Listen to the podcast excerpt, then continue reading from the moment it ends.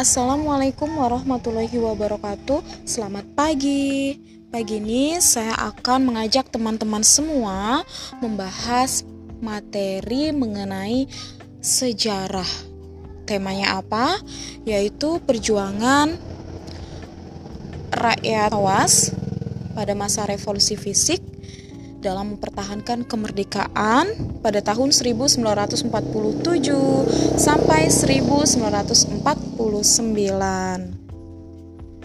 Kalau kemarin saya membahas mengenai perjuangan revolusi fisik yang ada di Kota Palembang, di mana kita ketahui kalau di kota Palembang itu dipelopori oleh Mr. Akagani yang mendapat perintah langsung dari Panglima tertinggi Tentara Keamanan Rakyat yaitu Sudirman yang ada di Yogyakarta yang menjadi koordinator pembentukan Tentara Keamanan Rakyat untuk wilayah Sumatera. Maka pada tanggal 27 Desember 1945 dibentuklah Komandemen Sumatera dan mengangkat Maijen Suharjo Harjo Warjoyo sebagai panglima. Nah, itu intinya pembahasan saya kemarin yaitu tentang wilayah Palembang. Nah, kali ini saya ingin membahas mengenai Musirawas. Baik, teman-teman, kita lihat sekarang bagaimana kedudukan Musirawas sebelum agresi militer Belanda kedua. Yang pertama adalah sebagai pusat komando militer di Sumatera Selatan. Wah, sangat spesial ya. Jadi, kedudukan Musirawas sebelum agresi militer kedua itu adalah sebagai pusat komando militer di Sumsel. Nah, sebabnya apa? Karena ketika itu markas Subkos atau Divisi 8 Garuda Lubuk Linggau itu dipimpin oleh Kolonel Simbolon. Hmm, kemudian menjadi markas subteritorial Palembang Muara Beliti yang dipimpin oleh Letkol Bambang Utoyo. Kemudian bagaimana kedudukan Musirawas sebelum agresi kedua selanjutnya, yaitu sebagai pusat pemerintahan sipil, Karesidenan Palembang yang dipimpin oleh Presiden Abdul Rojak. Dan yang ketiga, tokoh-tokoh pejuang sipil maupun militer berada di Lubuk Linggau. Lalu bagaimana mengenai pertahanan yang ada di Musirawas itu sendiri? Kita lihat sekarang, apakah pertahanannya itu cukup kuat ataukah mudah dilewati atau bagaimana? Nah, kita akan bahas sekarang mengenai pertahanan Musirawas. Jadi untuk mencapai Lubuk Linggau itu ada tiga jalur. Yang pertama adalah melalui Lahat, Tebing Tinggi, Lubuk Linggau. Kemudian yang kedua melalui Lahat, Pagar Alam, Lintang, juga Lubuk Linggau. Yang ketiga melalui Sekayu dulu, baru Muara Beliti, kemudian Lubuk Linggau. Dan pertahanan ini juga dipusatkan di tiga daerah terdepan. Nah, ada yang tahu mengenai daerah terdepan? Iya, tiga daerah terdepan itu seperti Mangunjaya. Mengapa? Untuk melindungi Muara Beliti dan Lubuk Linggau yang dipimpin Letu Makmun Murad.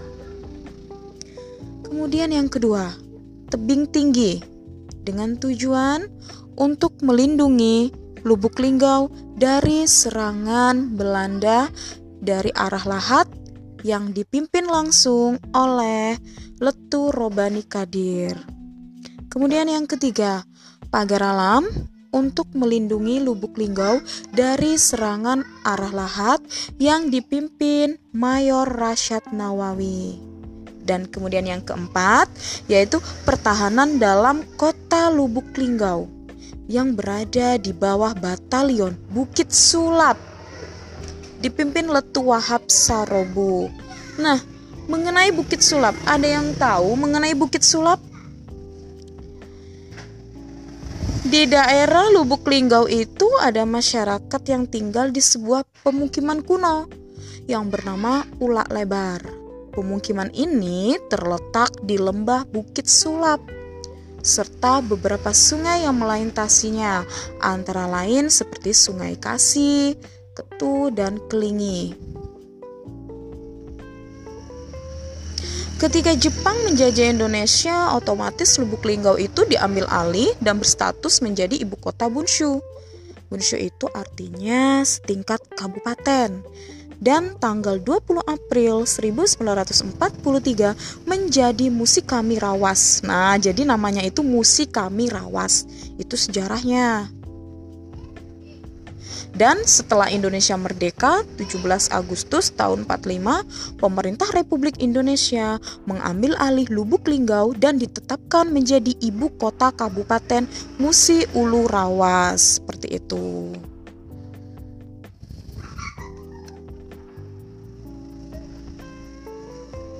Lalu ada yang tahu pada masa Jepang bagaimana mengenai musirawas? Pada masa zaman Jepang, nah, melakukan penyederhanaan pengaturan wilayah dengan menggabungkan under afdeling mushi ulu. Tulisan mushi itu pakai mushi ulu tuh pakai ejaan lama ya.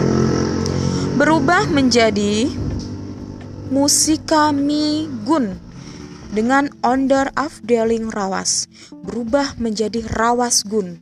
Penggabungan kedua wilayah antara Musikami Gun dan Rawas Gun menjadi satu wilayah disebut Bunshu, artinya setingkat kabupaten. Sehingga namanya pun berubah menjadi Bunshu Musikami Rawas. Nah, itu sejarahnya teman-teman. Sejak saat itu, Lubuk Linggau menjadi ibu kota Bunshu, Musikami Rawas, yang dipimpin oleh Bunshuko, yang artinya Bupati Jepang.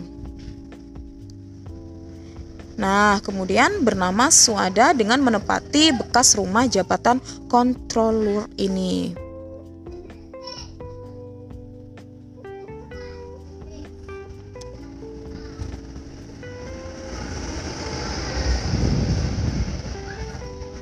Kemudian kita lanjutkan.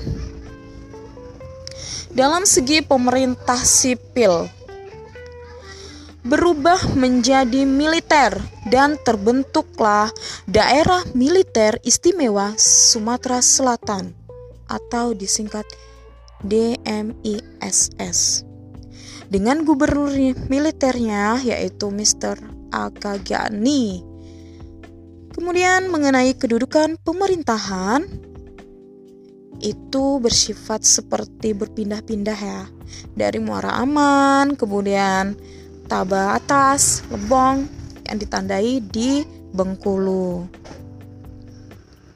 Sampai akhirnya kita lihat Presiden Palembang berpindah-pindah dan akhirnya menetap di Tanjung Sakti selaku daerah yang aman dari serangan Belanda. Berbagai proses yang sangat panjang mengenai bagaimana cara memperjuangkan dan mempertahankan kemerdekaan Indonesia di berbagai wilayah daerah di Indonesia. Sampai akhirnya kita lihat setelah akhir agresi militer Belanda kedua terjadilah perundingan Romroyen dan kemudian dikembalikannya Soekarno Hatta ke Jakarta Kemudian disepakati penghentian tembak-menembak. Kedua belah pihak kemudian dilakukan perundingan lanjutan yaitu KMB. Baik, setelah itu bagaimana mengenai kedaulatan? Penyerahan kedaulatan pihak Belanda kepada Indonesia untuk wilayah Karesidenan Palembang dilakukan di kota Pagaralam dan diterima langsung oleh Residen Palembang Abdul Rojak pada tanggal 17 Desember 1949.